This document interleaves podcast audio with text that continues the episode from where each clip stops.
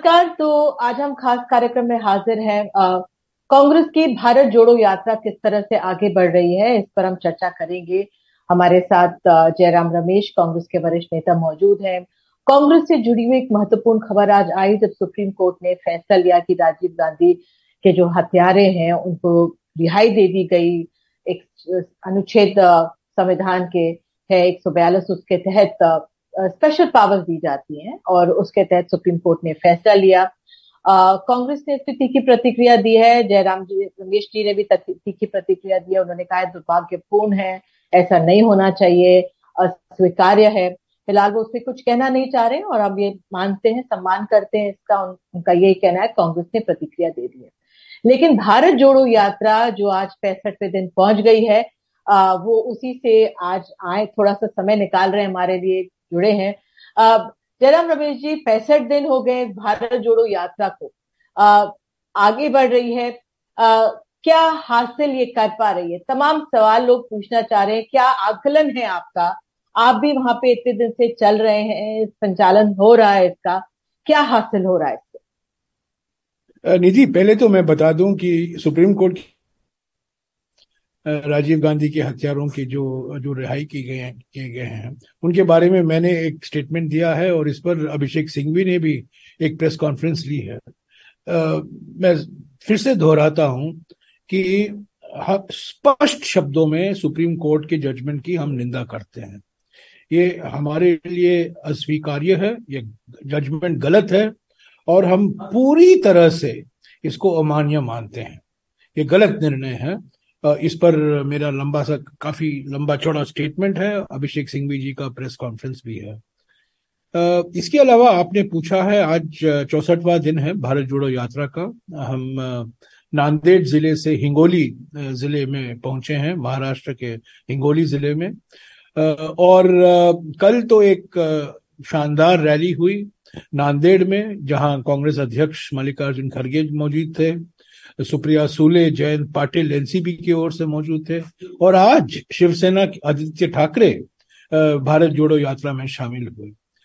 तो महाराष्ट्र में हमें देखने को मिला है कि कांग्रेस के घटक, जो घटक दल हैं, हमारे अलायंस के, एमवीए के जो अलायंस पार्टनर्स हैं, वो भारत जोड़ो यात्रा में उन्होंने भाग लिया है, भरपूर भाग लिया है। और लोगों ने हमारा भरपूर स्वागत किया है नांदेड़ ज़िले में, और आज रात को हम हिंगोली ज़िले पहुँचे हैं। जो भारत जोड़ो यात्रा है, ये कांग्रेस को मजबूती देगी, इस तरह से देखा जाए। या राहुल गांधी को मजबूती दे रही है, उस लिहाज से थोड़ा हमें समझाइए, क्योंकि आप भी काफ़ी, आप भी रास्ते में देख रहे हैं। क्या कांग्रेस का इसके पश्चिम जिस तरह से बीजेपी मजबूती से आगे बढ़ी है, देश में सत्ता में है क्या भारत जोड़ो यात्रा का क्या लक्ष्य है? भारत जोड़ो यात्रा का असर आज आप देखेंगे, निधि। प्रधानमंत्री चार दक्षिण भारत राज्यों का दौरा कर रहे हैं। दो दिन का दौरा। कई फाउंडेशन स्टोन ले रहे हैं, कई इनोग्रेट कर रहे हैं। कैमरा बड़े फ़ोटो अपॉर्चुनिटीज़ हैं। और ये चार दक्षिण भारत के देश इसीलिए चुना गया है, राज्य चुने गए हैं, क्योंकि यही से भारत जोड़ो यात्रा पिछले साठ दिनों से गुजरी है। और मैं समझता हूँ बीजेपी भोकला गई है, काफ़ी घबराई हुई है। जिस तरीके से जोड़ो, भारत जोड़ो यात्रा और खासतौर से राहुल गांधी जी का स्वागत किया गया है, न केवल कांग्रेस समर्थकों से, न केवल कांग्रेस संगठन के कार्यकर्ताओं की ओर से, पर, जो कांग्रेस आलोचक भी थे, वो भी आए हैं सड़क पर, और जो त्रिशंकु हैं जो न हमारा समर्थन करते हैं, न हमारी आलोचना करते हैं, पर वो जानना चाहते हैं, देखना चाहते हैं कि भारत जोड़ो यात्रा क्या है, राहुल गांधी जी कैसे चल रहे हैं रोज हम 22 तेईस किलोमीटर, महाराष्ट्र में हम 24 किलोमीटर चल रहे हैं। तो इसका असर ज़रूर प्रत्यक्ष रूप से कांग्रेस संगठन पर ही पड़ेगा। कांग्रेस संगठन, कांग्रेस कार्यकर्ता में नई जोश आई है, नई उत्साह है, नई उमंग है। और ये बिल्कुल सही है कि डायरेक्ट इम्पैक्ट जो है वो हमारे संगठन पर पड़ेगा। क्या इसका चुनावी असर 2024 के लोकसभा में देखा जाएगा कि नहीं, मैं नहीं बता सकता हूँ। उसका विश्लेषण हम बाद में कर सकते हैं। पर अभी भारत जोड़ो यात्रा का आधा हिस्सा खत्म हुआ है पूरा हुआ है। नांदेड़ में जब कल रैली हुई एग्जैक्टली exactly, आधा भारत जोड़ो यात्रा हमने पूरा किया था और साठ सत्तर दिन बाकी हैं। उसके बाद हम बैठेंगे इसका असर कैसे होगा इसका फॉलोअप एक्शन क्या होगा इससे संगठन को हम कैसे मज़बूत बनाएँ ये सब देखा जाएगा। पर आज मैं विश्वास के साथ कह सकता हूँ कि लोगों में एक जो कहते हैं ना नैरेटिव कांग्रेस का नैरेटिव जो है, भारत जोड़ो यात्रा से जुड़ा हुआ है कि लोग सड़क पर निकले हुए हैं, राहुल गांधी जी सड़क पर निकले हुए हैं, साठ, पैंसठ दिनों से चल रहे हैं, तेईस, चौबीस किलोमीटर चल रहे हैं, लोगों से मिल रहे हैं अलग अलग संगठनों से बातचीत हो रही है सड़क पर दोपहर को अपने कमरे में तो ये एक मास कांटेक्ट एक बहुत बड़ा जनसंपर्क अभियान के रूप में देखा जा सकता है। बिल्कुल क्योंकि जो इस तरह की पदयात्राएँ बहुत पहले हम सुना करते थे कि जो नेतागण लेते थे बापू को सुना था हमने लेते थे। और ये भी राहुल गांधी का जो ये पारंपरिक तरह से जो भारत की राजनीति में ये पदयात्रा लेना आ, क्या उनकी अपनी इमेज मेकओवर को भी क्योंकि विपक्ष कई नामों से बुलाता रहा क्या उनकी ये अपनी एक इमेज मेकओवर भी है ये। नहीं है निधि इमेज मेकओवर नहीं है। मैंने एक बार बार कहा है ये न्यू राहुल गांधी नहीं है ये असली राहुल गांधी दिखाई दे रहे हैं ये रियल राहुल गांधी हैं। जो मीडिया ने उनको डिस्टॉर्ट किया है मीडिया ने उन, उनकी छवि खराब की है ये असली राहुल गांधी जी आप दिखाई दे रहे हैं। और कल उन्होंने नांदेड़ में कहा इस विशाल जनसभा में उन्होंने कहा कि मेरे लिए ये तपस्या है। ये दूसरी या तीसरी बार कह रहे हैं कि मेरे लिए तपस्या, मैं इस भारत जोड़ो यात्रा को तपस्या के रूप में देखता हूँ। आर्थिक विषमताएँ हैं, सामाजिक ध्रुवीकरण के खिलाफ, आर्थिक विषमताओं के खिलाफ, राजनीतिक तानाशाही के खिलाफ हम आवाज़ उठा रहे हैं। ये मन की बात नहीं है, ये जनता की चिंता है। और जब तक उन्होंने कहा कि ये तपस्या है, जब तक मैं नहीं खुद देखूँगा और महसूस करूँगा कि क्या चिंताएँ हैं बेरोजगारी की, महँगाई की किसानों की जो इंडस्ट्रियल वर्कर हैं, जो असंगठित क्षेत्र में काम करते हैं, उनकी, महिलाओं की, युवकों की तो मुझे पूरा पूरी जानकारी नहीं होगी। तो उनके लिए भी एक एक कनेक्टिविटी प्रोग्राम है उनके लिए। एक, एक मैं कहूँ तो राहुल गांधी जी के लिए एक कनेक्टिविटी है और कांग्रेस पार्टी के लिए एक कलेक्टिविटी है। हम हमारा सामूहिक शक्ति फिर से हम खोज रहे हैं और सामूहिक शक्ति हम देख रहे हैं। हमेशा हम व्यक्तिगत रूप से राजनीति देखा करते थे पर अभी हम देख रहे हैं कि सामूहिक शक्ति कांग्रेस संगठन की सामूहिक शक्ति ब्लॉक के स्तर पर ज़िले के स्तर पर राज्य के स्तर पर दिखाई दे रही है। और राहुल गांधी जी के लिए ये कनेक्टिविटी है लोगों के साथ डायरेक्टली संपर्क में रहना। मीडिया मीडिएटरी रोल नहीं कर रही है सीधा जनता से बात कर रहे हैं। बिल्कुल। इस, इसी को थोड़ा सा आगे बढ़ाते हुए क्योंकि अब राहुल गांधी की कमी अभी हिमाचल प्रदेश के जैसे वोटिंग होने वाली है सरपट से। हालाँकि राहुल गांधी ट्वीट कर रहे हैं। कि वहाँ पर प्रतिमा महिलाओं को पंद्रह सौ रुपए दिए जाएँगे बुज़ुर्गों के लिए ओपीएस सिस्टम लेकर आया जाएगा और नौकरियों की बात वो करें। लेकिन राहुल गांधी की कमी आपको नहीं लगता खलेगी? हिमाचल के चुनावों में खली है। भारत जोड़ो यात्रा चुनाव जीतो यात्रा नहीं है। चुनाव जिताओ यात्रा भी नहीं है। भारत जोड़ो यात्रा भारत जोड़ो यात्रा है। जैसा कि मैंने कहा ये जो तीन तरीके से जो भारत तोड़ा जा रहा है मोदी सरकार की नीयत के कारण मोदी सरकार के नी, नीतियों के कारण आर्थिक विषमताएँ सामाजिक ध्रुवीकरण राजनीतिक तानाशाही उसके खिलाफ हम आवाज़ उठा रहे हैं। चुनाव जीतो यात्रा नहीं है चुनाव जिताओ यात्रा भी नहीं है। हाँ ठीक है वो हो सकता है कि वो गुजरात में एक दो दिन जाएँगे, अभी तक कुछ फैसला नहीं हुआ है। पर हिमाचल में जाना थोड़ा मुश्किल, कठिन पड़ रहा था क्योंकि हम तेलंगाना में थे और तेलंगाना से हम महाराष्ट्र में आ रहे थे तो कोई डेट और उसी दिन खरगे जी भी हमारे अध्यक्ष शिमला में थे। तो राहुल गांधी जी ने कहा है कि मेरे लिए प्राथमिकता, भारत जोड़ो यात्रा है। चुनाव होते रहेंगे, संगठन लड़ता रहेगा चुनाव। हमारे अध्यक्ष हैं हमारे प्रभारी हैं हमारे कार्यकर्ता हैं हमारे उम्मीदवार हैं। तो राहुल ये तो ये तो राज्य के स्तर पर चुनाव है ना? ये तो नेशनल चुनाव नहीं है। ये लोकसभा के लिए चुनाव नहीं है। बिल्कुल इसी से एक एक, एक कड़ी जुड़ती है। सर जो गुजरात की बात है अब गुजरात में भी राहुल गांधी नहीं जा रहे। और गुजरात एक ऐसा है जहाँ पे पिछली बार जब अभी दस अभी दस दस बारह दिन बाकी हैं। अभी तक रुक जाइए। अभी ये मत कहिए कि नहीं जा रहे। हो सकता है जाएँगे हो सकता है हो सकता है जाएँगे। जो भारत जोड़ो यात्रा का रेस्ट डे होता है तेरह तारीख को विश्राम का दिन है बाद में मेरे ख्याल में इक्कीस या बाईस को विश्राम का दिन होगा जब महाराष्ट्र से हम मध्य प्रदेश जाएँगे। हो सकता है वो गुजरात जाए मैं मैं नहीं जानता हूँ उस, उसका फैसला अभी तक नहीं हुआ है। पर हमारी प्राथमिकता हम बिल्कुल पहले दिन से हम कहकर आ रहे हैं कि चुनाव से लेना देना कुछ नहीं है। चुनाव अपने, अगर हम चुनाव में लग जाएँगे तो ये भारत जोड़ो यात्रा पर इसका नकारात्मक असर होगा, क्योंकि हम चाहते हैं कि भारत जोड़ो यात्रा सफल हो, क्योंकि एक, ये एक बहुत क्रांतिकारी कदम है ऐतिहासिक कदम है, कांग्रेस के लिए नहीं, भारत की राजनीति के लिए ये एक ऐतिहासिक क्षण है और इसको पूरी तरीके से हमें सफल करना है, और कल नंदेड़ में राहुल गांधी जी ने कहा, कुछ भी हो हम श्रीनगर में जाएँगे जनवरी के अंत तक जी श्रीनगर में पहुँचेंगे। और भारत जोड़ो यात्रा सफल तरीके से हम समाप्त करेंगे। जी बिल्कुल। और एक ही सवाल चलते चलते मैं ये भी पूछूँगी क्योंकि आप मुख्य सबसे बड़ी विपक्षी पार्टी हमारे देश की। अब जैसे बिल्किस मामले में रिहाई हुई या फिर छावला का रेप केस हुआ जहाँ पर सुप्रीम कोर्ट ने फैसला पलटा। अमूमन हम उम्मीद करते थे कांग्रेस जैसी विपक्षी पार्टी सड़कों पर नज़र आएगी जैसे निर्भया वाले मामले में हुई थी। अब वो मिस वो वो नहीं हो रहा है। आपको नहीं लगता कि उसकी भरपाई या तो कांग्रेस बिज़ी है कुछ रैलीज में या फिर भारत जोड़ो यात्रा में? नहीं नहीं बिल्कुल नहीं तो महिलाओं के मुद्दे गलत है गलत है ये गलत रीडिंग है। हमने जब ये मुद्दे आते हैं राष्ट्रीय मुद्दे आते हैं राज्य के स्तर पर जो मुद्दे आते हैं हमने उठाया है। हमारा पार्टी का पोजीशन क्या है? उस पर हमारे, हमने हमने बयान दिए हैं, प्रेस कॉन्फ्रेंस किए हैं, हमने लोगों को समझाया है और हम, इसको हम चुनावी नज़रिए से नहीं देखते हैं। ये मुद्दा है अगर मानव अधिकार का मुद्दा है, महिलाओं का मुद्दा है, युवकों युवकों का मुद्दा है, या श्रमिकों का मुद्दा है, हम उठाते रहेंगे। ये चुनाव से कुछ लेना देना नहीं है।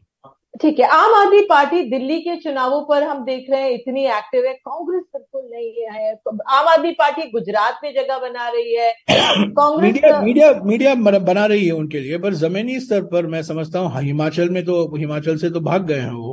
पहले तो बिल्कुल ढंडोरा पीट रहे थे कि पंजाब के बाद हिमाचल का टर्न होगा पर वो हिमाचल में तो दिखाई नहीं दिए।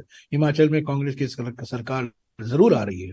और गुजरात में टू पार्टी कॉन्टेस्ट है, बीजेपी बनाम कांग्रेस। यहाँ वहाँ कुछ शहरी इलाकों में आम आदमी पार्टी मौजूद है। पर मीडिया में तो मौजूद है, ज़रूर। मीडिया में तो ज़रूर मीडिया है, सोशल मीडिया में भी मौजूद है। पर मैं समझता हूँ चुनाव के दिन में आप देखेंगे, मुकाबला बीजेपी और कांग्रेस के बीच में ही होगा। और देखिए ऐसी हमारे देश में पार्टियाँ हैं जो बीजेपी के बी टीम है। ये आम आदमी पार्टी हो या ओवैसी की पार्टी हो ये सब वोट कटिंग पार्टी होते हैं। ये सब अलग अलग राज्यों में जाते हैं वोट कट कर, करने के लिए। ओवैसी तो तीन चार बिहार में वोट कट किए हैं महाराष्ट्र में वोट कट किए हैं गुजरात में भी वोट करने कट करने की कोशिश कर रहे हैं। तो ये सब बीजेपी की बी, बी टीम है। मुकाबला सिर्फ़ बीजेपी और कांग्रेस के बीच में है। बिल्कुल और आखिरी सवाल राहुल के लुक पर। वो टी शर्ट और ट्राउजर्स में तो नज़र आ रहे हैं लेकिन बियर्ड आ रही है। जरा ये जो इमेज है उनकी आ, उसके बारे में जरा बताइए कौन सलाहकार है? नहीं नहीं वो देखिए राहुल गांधी एक नेचुरल इंसान है। जो नेचुरल इंसान है और वो ये सब इस इस इसमें नहीं पढ़ते हैं। वो जो उनके मन में आता है वो करते हैं। और बड़े बड़े लोकतांत्रिक व्यक्ति हैं वो, सबकी बात सुनते हैं। और जिस तरीके से मैं आपको बता दूँ रोज 24 किलोमीटर चलना साढ़े चार घंटा सुबह और साढ़े चार घंटा शाम को, और हज़ारों लोगों के साथ सेल्फी खींचना, उनसे दस्तावेज़ लेना, उनकी बात सुनना, उनके साथ फ़ोटो लेना, ये आसान काम नहीं है, बिल्कुल आसान काम नहीं है। तो मैं समझता हूँ कि ये ऐसे ही पद यात्रा ने किसी पॉलिटिकल पार्टी ने तो पहले तो निकाला ही नहीं था। ये ऐतिहासिक है। पहली बार किसी पॉलिटिकल पार्टी ने तीन हज़ार पाँच सौ सत्तर किलोमीटर लंबा पद यात्रा निकाला है। और वास्तविक है कि सारा मीडिया का फोकस राहुल गांधी जी पर है। पर यह मत भूलिए कि राहुल जी के साथ 120 भारत यात्री हैं। उनमें से एक तिहाई महिलाएँ हैं। और औसत आयु 38 साल की है। और देश के अलग अलग राज्यों से ये भारत यात्री है। और ये 120 भारत यात्री रोज राहुल जी के साथ 24 किलोमीटर चलते हैं कंटेनर में सोते हैं। और मैं समझ एक, एक सामूहिक ये एक सामूहिक यात्रा है। ये किसी एक व्यक्ति की यात्रा नहीं है। हाँ वास्तविक है कि मीडिया का अटेंशन मीडिया का फोकस सब राहुल जी पर है। क्योंकि वो हमारे नेता हैं पर इनके साथ भारत यात्रियों को नहीं भूलना चाहिए। और खास तौर से ये तीस महिलाएँ जो हैं और हमारे सबसे युवा भारत यात्री चौबीस साल की वैष्णवी है और वो महाराष्ट्र से हैं और जो नौ तीस महिलाएँ हैं जो आप बता दीजिए मैं आपको मैं आपको एक आंकड़ा देता हूँ निधि महाराष्ट्र से नौ भारत यात्री हैं नौ में से पाँच महिलाएँ हैं। महाराष्ट्र एक ऐसा राज्य है जहाँ से भारत यात्री में यात्रियों में महिलाओं की संख्या पुरुषों से ज़्यादा है। तो ये बहुत उत्साहजनक है बहुत उत्साह है नई उमंग है। जैसा कि मैंने कहा औसत आयु अड़तीस साल की है। तो ये एक नया कांग्रेस दिखाई दे रहा है। नया कांग्रेस दिखाई दे रहा है। अंत में कभी राहुल ने आपसे बात की कि जब से यात्रा शुरू हुई या पैंसठ दिन तक क्या उनके मन में भाव बदले? या कभी कुछ कहा उन्होंने शेयर किया आप? देखिए अभी तक हम पाँच राज्य खत्म हुआ है भारत जोड़ो यात्रा में। और राहुल जी ने पाँच प्रेस वार्तालाप किए हैं पाँच प्रेस कॉन्फ्रेंस किए हैं। आ, हमारे देश में एक राजनीतिक व्यक्ति हैं एक नेता हैं जो मुख्यमंत्री थे। मुख्यमंत्री के कार्यकाल में उन्होंने प्रेस कॉन्फ्रेंस नहीं किया। आठ साल में प्रधानमंत्री हैं। प्रधानमंत्री होने के बावजूद वो उन्होंने प्रेस कॉन्फ्रेंस नहीं की। पर पिछले साठ दिनों में राहुल जी ने पाँच जगहों में तमिलनाडु में केरला में कर्नाटका में आंध्रा में तेलंगाना में। उन्होंने प्रेस वार्तालाप की और सत्रह तारीख को महाराष्ट्र की मीडिया से मिल रहे हैं और ये अनस्क्रिप्टेड है। ये सवाल जवाब कोई भी सवाल कुछ भी पूछ सकता है। राहुल जी आपकी दाढ़ी इतनी लंबी क्यों है? आप ये टी शर्ट क्यों पे कुछ भी आप सवाल पूछिए उस सवाल का जवाब देंगे बड़े नेचुरल तरीके से। तो इस, मैंने कहा ना ये न्यू राहुल गांधी नहीं है ये असली राहुल गांधी है। जो मीडिया ने छिपा कर रखा है। बिल्कुल। आ, बस जयराम रमेश जी आप हमारे साथ जुड़े। आपने अपना समय दिया। इसके लिए बहुत बहुत धन्यवाद आगे भी आपसे बातचीत होती रहेगी। आगे बहुत बहुत नमस्कार। तो आइए अब दिल्ली के चुनावों का रुख करते हैं। दिल्ली के जो एमसीडी चुनाव होने वाले हैं तो दिल्ली नगर निगम चुनाव के लिए आम आदमी पार्टी ने अरविंद केजरीवाल ने 10 गारंटी नाम से आज अपना घोषणा पत्र जारी किया है। इसके तहत आपने 10 वादे किए। साफ़ सुंदर दिल्ली कूड़े का नया पहाड़ नहीं होगा। भ्रष्टाचार मुक्त एमसीडी नक्शा पास कराना आसान पार्किंग की समस्या दूर करेंगे आवारा पशुओं की समस्या से निजात होगी, नगर निगम की सड़कों की मरम्मत, निगम के स्कूल, अस्पताल शानदार बनाएँगे, दिल्ली के पार्कों का शहर बनवाएँगे, अस्थायी कर्मचारी पक्के होंगे, समय से सैलरी मिलेगी, बहुत अहम है, व्यापारियों को सुविधाएँ इंस्पेक्टर राज खत्म होगा, रेडी पटरी के लिए वेंडिंग जोन एमसीडी पर पिछले पंद्रह सालों से आपको बता दें, बीजेपी का कब्जा और बीजेपी अरविंद केजरीवाल के दस गारंटी पर सवाल उठा रही है। बीजेपी नेता संबित पात्रा का कहना है कि जिनके लिए आज करप्शन पर वारंट है वो क्या गारंटी देंगे? जिन लोगों ने कहा है कि हम सरकार में नहीं आएँगे हम राजनीति नहीं करेंगे वो अगले दिन पार्टी बना लेते हैं। हमारे साथ दो खास मेहमान हैं। सौरभ भारद्वाज प्रवक्ता है आम आदमी पार्टी के और आलोक वत्स नेता बीजेपी के हमारे साथ हैं। सौरभ जी पहला सवाल आपसे ही जो ये दस वायदे किए गए एमसीडी के आ, कैसे भरोसा करें? और जरा इनकी गहराई से हमें समझाइए कि क्या रणनीति है इनको लागू करने की? कैसे लागू करेंगे? हाँ निधि जी, सबसे पहली बात तो मैं ये कहूँगा कि देखिए, आम आदमी पार्टी एमसीडी में विपक्ष में है। एमसीडी में पंद्रह साल से भारतीय जनता पार्टी का राज है। तो आम आदमी पार्टी तो ये कहेगी कि भाई, अगर हमें सत्ता मिलती है तो हम ये सब कुछ करेंगे। और भारतीय जनता पार्टी ये बताएगी कि भाई, हम पंद्रह साल से सत्ता में थे, ये हमारा रिपोर्ट कार्ड है, हमने ये किया और ये आगे करेंगे। हमने जो ये जो लिस्ट बनाई है, निधि जी, ये बिल्कुल जो भी दिल्ली में रहने वाला नागरिक है, वो उसको पता है, ये लिस्ट जो है, उसके दिल के बिल्कुल करीब लिस्ट है। ये लिस्ट कोई भी दिल्ली का नागरिक बना सकता था। और उससे किसी से भी आप पूछ लो कि वे पाँच परेशानी बताइए आप आपकी एमसीडी की, दस में से वो पाँच उसकी ज़रूर होंगी। जैसे सबसे बड़ी परेशानी निधि जी, जो हमने देखी, वो ये रही कि इस दौरान एमसीडी के अंदर खूब हड़तालें हुई कूड़े के ढेर दिल्ली के अंदर लगे। और बार बार ये कहा गया 2017 में चुनाव से पहले मनोज तिवारी जी ने अपना संकल्प पत्र में लिखा कि अब दिल्ली सरकार से पैसा नहीं मांगेंगे, सीधा केंद्र सरकार से पैसा लाए करेंगे। 2017 से 2022 आ गया निधि जी। मैं जानना चाहता हूँ, एक रुपया इनको केंद्र सरकार ने दिया और नहीं दिया, क्योंकि एमसीडी के बारे में केंद्र सरकार को भी पता है। दूसरी बड़ी बात, व्यापारियों को नियमित सैलरी मिले और उनको पक्का किया जाए। तीसरी बात, जो सबसे बड़ी बात है, दिल्ली को साफ़ और सुंदर बनाना है। दिल्ली में जगह जगह जो कूड़े के ढेर लगते हैं, जो जगह जगह सड़कों पे मलबे के ढेर लगे होते हैं, कूड़ेदानों के अंदर कूड़ा ओवरफ्लो कर रहा होता है, वहाँ पे गाय जो है कूड़ा खाने के लिए मजबूर होती है, उसको बदलकर दिल्ली को बिल्कुल साफ़ सुथरा बनाकर और इन जो कूड़े के पहाड़ जो है, जो भलसवा में है, ओखला में है और गाजीपुर में है, जो दिल्ली के ऊपर एक कलंक है निधि जी।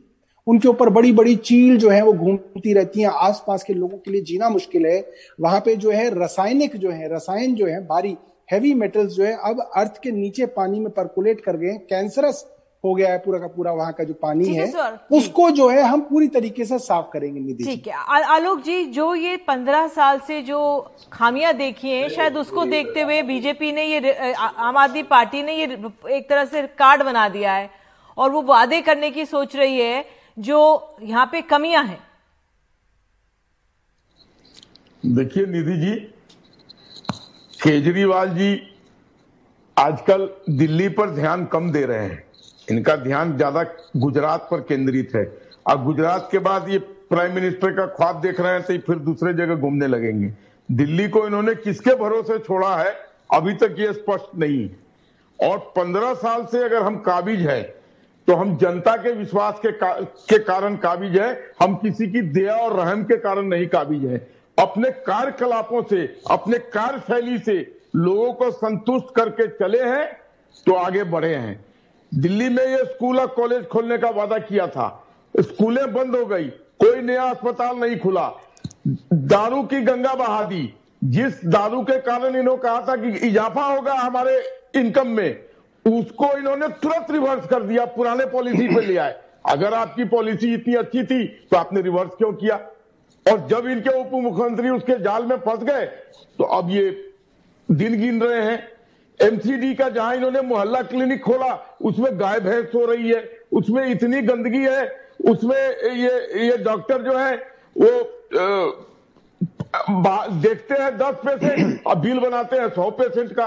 और रही बात कूड़ों की ढेर की तो कूड़ों का फलसफा में गाजीपुर में और ओखला में जो तीन कूड़ों का ढेर है उस कूड़े के ढेर को साफ़ सफ़ाई करने के लिए मशीनें इंस्टॉल कर दी आई है। और सोलर मशीन भी लगाई जा चुकी है वेस्ट टू एनर्जी प्लांट भी लग चुका है और हमने उसके डेट से स्पेसिफाई कर दिए हैं कि जिन डेट तक वो समतल भूमि हो जाएगी वहाँ कोई कूड़े का पहाड़ नहीं बच पाएगा। तो और कोई टाइम फ्रेम है इसके लिए? कोई टाइम फ्रेम हाँ, बना बिल्कुल, सर? बिल्कुल बिल्कुल निधि जी टाइम फ्रेम दे रखा है। बाई दिसंबर फलसवा खत्म हो जाएगा। बाई मई गाजीपुर उसके बाद जो तीसरा है वो दिसंबर तक। आप हंसिए। We will have the last laugh अंतिम हँसी हमारी होगी चाहे गुजरात हो चाहे दिल्ली आप अभी जितना हंसना है हंस लीजिए सौरभ जी सौरभ सौरभ ये जो आलोक जी बात कह रहे हैं ये दिसंबर की डेडलाइन दे रहे हैं मेरे को मुझे मुझे लगता है कि आलोक जी कभी उन कूड़े के पहाड़ों पे गए ही नहीं है। ये मैं सरकारी आंकड़ा बता रहा हूँ एमसीडी का जिस स्पीड से ये कूड़े के पहाड़ों पे काम हो रहा है। अखबार में छपा है एमसीडी का आंकड़ा। एक सौ निन्यानवे साल लगेंगे इस कूड़े के पहाड़ को हटाने में। और ये कह रहे हैं, दिसंबर दिसंबर क्यों कह रहे हैं? क्योंकि दिसंबर में चुनाव हो जाएँगे, फिर कौन पूछ रहा है? फिर पाँच साल बाद दोबारा मुलाकात होगी। निधि जी, इतने परेशान हैं।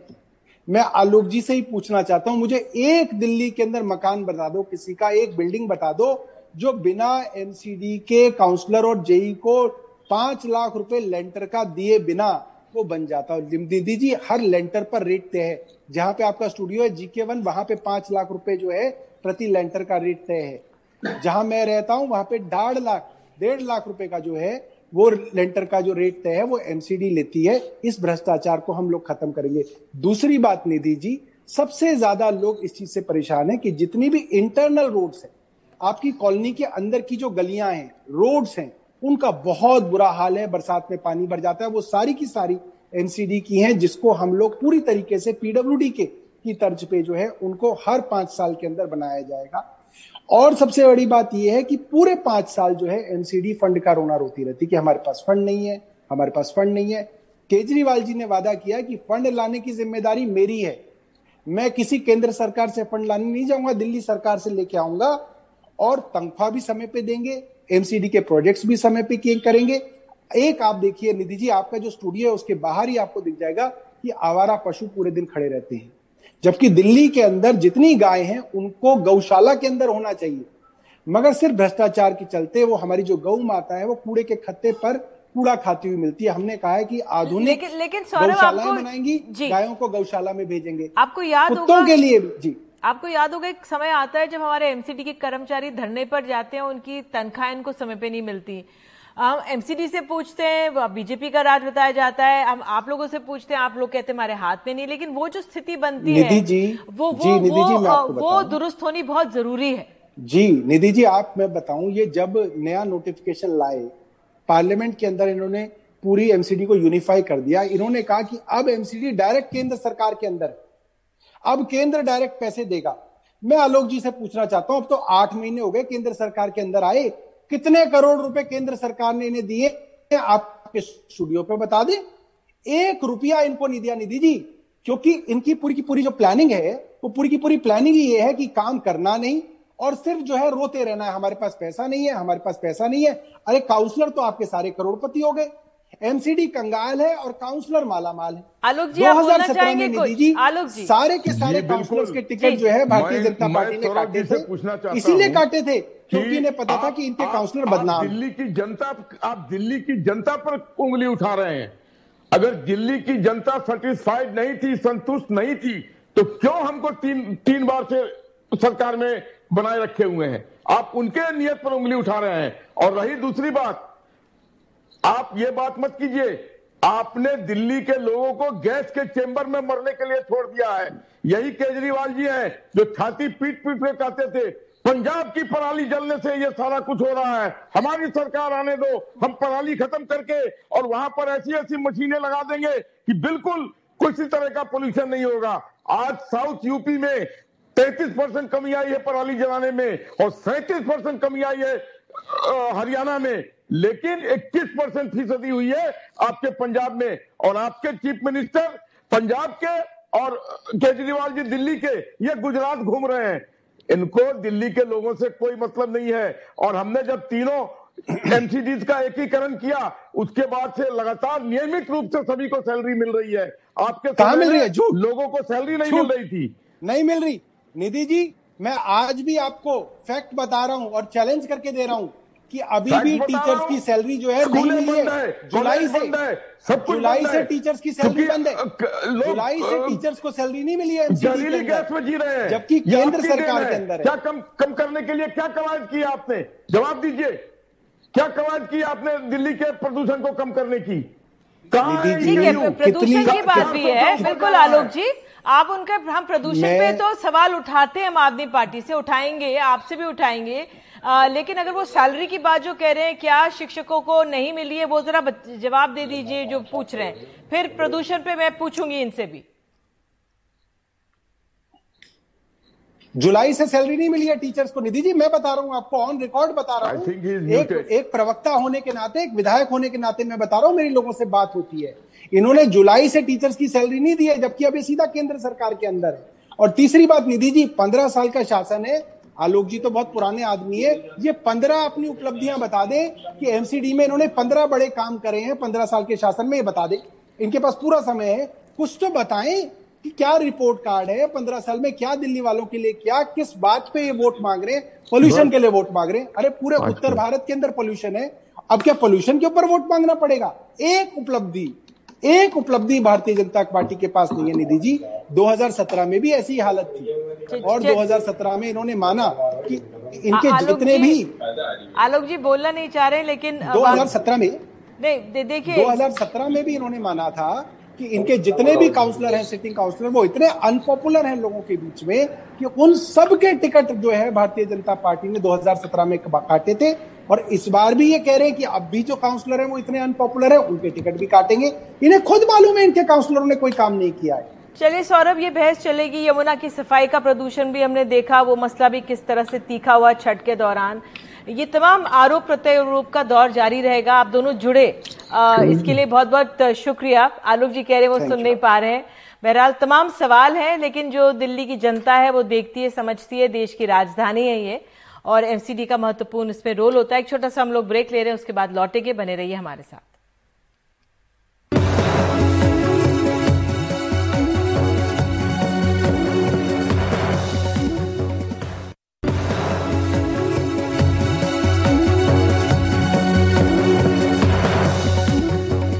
प्रधानमंत्री नरेंद्र मोदी शुक्रवार से दक्षिण भारत के चार राज्यों के दौरे पर हैं।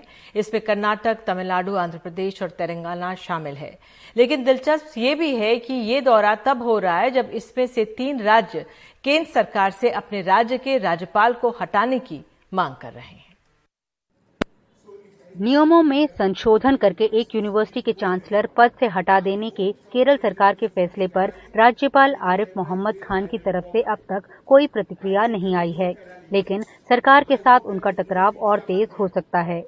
अब बात राज्यपाल को हटाने तक की होने लगी है। Governor has become a tool in the hands of the political forces it's very clear now ये बहुत साफ़ है कि अब गवर्नर पॉलिटिकल पार्टीज़ के मुताबिक काम करते हैं। इस मामले की बात करें तो उन्होंने संविधान के विरुद्ध काम किया है। हमें सोचना पड़ेगा कि हमें ये गवर्नर की पोस्ट चाहिए या नहीं। दरअसल पिछले कई दिनों से केरल के राज्यपाल आरिफ मोहम्मद खान विश्वविद्यालयों के कुलपतियों से उनके इस्तीफे की मांग कर रहे थे। उन्होंने कुलपतियों को 24 अक्टूबर तक इस्तीफा देने की चेतावनी भी दी थी। इसके बाद कुलपति केरल हाईकोर्ट पहुँच गए थे और हाईकोर्ट ने कुलपतियों को राहत दे दी थी। वैसे राज्यपालों के खिलाफ गुस्सा अब एक एक कर कई राज्यों में फैल चुका है। केरल के साथ ही तमिलनाडु और तेलंगाना में भी इस तरह की जंग छिड़ी हुई है। तमिलनाडु की डीएमके सरकार ने तो राष्ट्रपति द्रौपदी मुर्मू को एक ज्ञापन सौंपकर राज्यपाल आर एन रवि को बर्खास्त करने की मांग की है। सांसदों ने कथित रूप से देशद्रोही और सांप्रदायिक बयानों और अपने कर्तव्यों में विफल रहने के लिए राज्यपाल को उनके पद से हटाने की मांग की है। It is regrettable that governments which are run ये बहुत दुखद है कि जिन राज्यों में बीजेपी की सरकार नहीं है उनमें बीजेपी के नियुक्त किए गए गवर्नर ज़्यादा दखल अंदाजी कर रहे हैं। From governors appointed by BJP union government Tamil Nadu के कांग्रेस नेता कार्तिक चिदम्बरम ने एनडीटीवी से कहा, आर एन रवि राज्यपाल के तौर पर अपनी भूमिका से कहीं आगे निकल रहे हैं। वो विधानसभा के दिन प्रतिदिन के कामों में बाधा डालकर संसदीय लोकतंत्र की पवित्रता पर हमला कर रहे हैं। राज्यपाल की ये टिप्पणी कि सनातन धर्म ने भारत का निर्माण किया या फिर संविधान भारत की आत्मा को धारण नहीं करता। एक संवैधानिक पद धारण करने वाले व्यक्ति के लिए अत्यधिक अशोभनीय है। राज्यपाल की ज़िम्मेदारी यह सुनिश्चित करना है कि लोकप्रिय रूप से चुनी गई सरकार राज्य के लोगों के लिए अपने कर्तव्यों को पूरा करने में सक्षम हो। साफ़ है कि राज्यपाल रवि इस ज़िम्मेदारी में विफल रहे हैं। जिस प्रकार से गवर्नर्स एक तरह से उनकी जो कार्यशैली रही है, बीते कुछ वर्षों में, मैं समझता हूँ अलग अलग राज्य में अब यही बात होगी। क्योंकि अब ये गवर्नर रह ही नहीं गए। कस्टोडियन ऑफ़ द कॉन्स्टिट्यूशन नहीं है। ये कस्टोडियन ऑफ़ बीजेपी इंटरेस्ट अगर ऐसे हालात पैदा होंगे तो ज़ाहिर है कि क्या चुनी हुई सरकारों के पास विकल्प कितना बचता है? उधर कानून के जानकारों का कहना है कि राज्यपालों के पास संविधान के तहत कार्यकारी शक्तियाँ नहीं हैं। सभी आदेश राज्यपाल के नाम से नहीं जारी किए जाते हैं। और ये सामान्य कार्यकारी शक्ति है। इसलिए उन्हें सुपर पावर की तरह काम नहीं करना चाहिए। No, the system is getting worse and in fact I think half the fight began system बद से बदतर हो रहा है। आधी लड़ाई दिल्ली में ही शुरू हो गई थी जहाँ एलजी एक चुनी हुई सरकार के कई फैसलों को रोक रहे थे। अब ये मॉडल पूरे देश में आ चुका है। अब गवर्नर्स एक इंसान को रिपोर्ट करते हैं और उन्हीं से इंस्ट्रक्शन लेते हैं। They report to a crown and they take instruction from it दक्षिण भारत के तीन राज्य, तमिलनाडु, केरल और तेलंगाना, अपने सूबे के राज्यपाल के साथ कश्मकश में उलझे हुए हैं। दिलचस्प बात यह है कि वो एक तरफ़ तो राज्यपालों को केंद्र का कठपुतली बता रहे हैं और दूसरी तरफ़ आसपास के राज्यों को और साथ में रीजनल पार्टीज़ को अपने साथ लेने की कोशिश कर रहे हैं ताकि वो केंद्र सरकार पर और ज़्यादा दबाव बना सकें। नई दिल्ली से Neeta Sharma India TV India के लिए।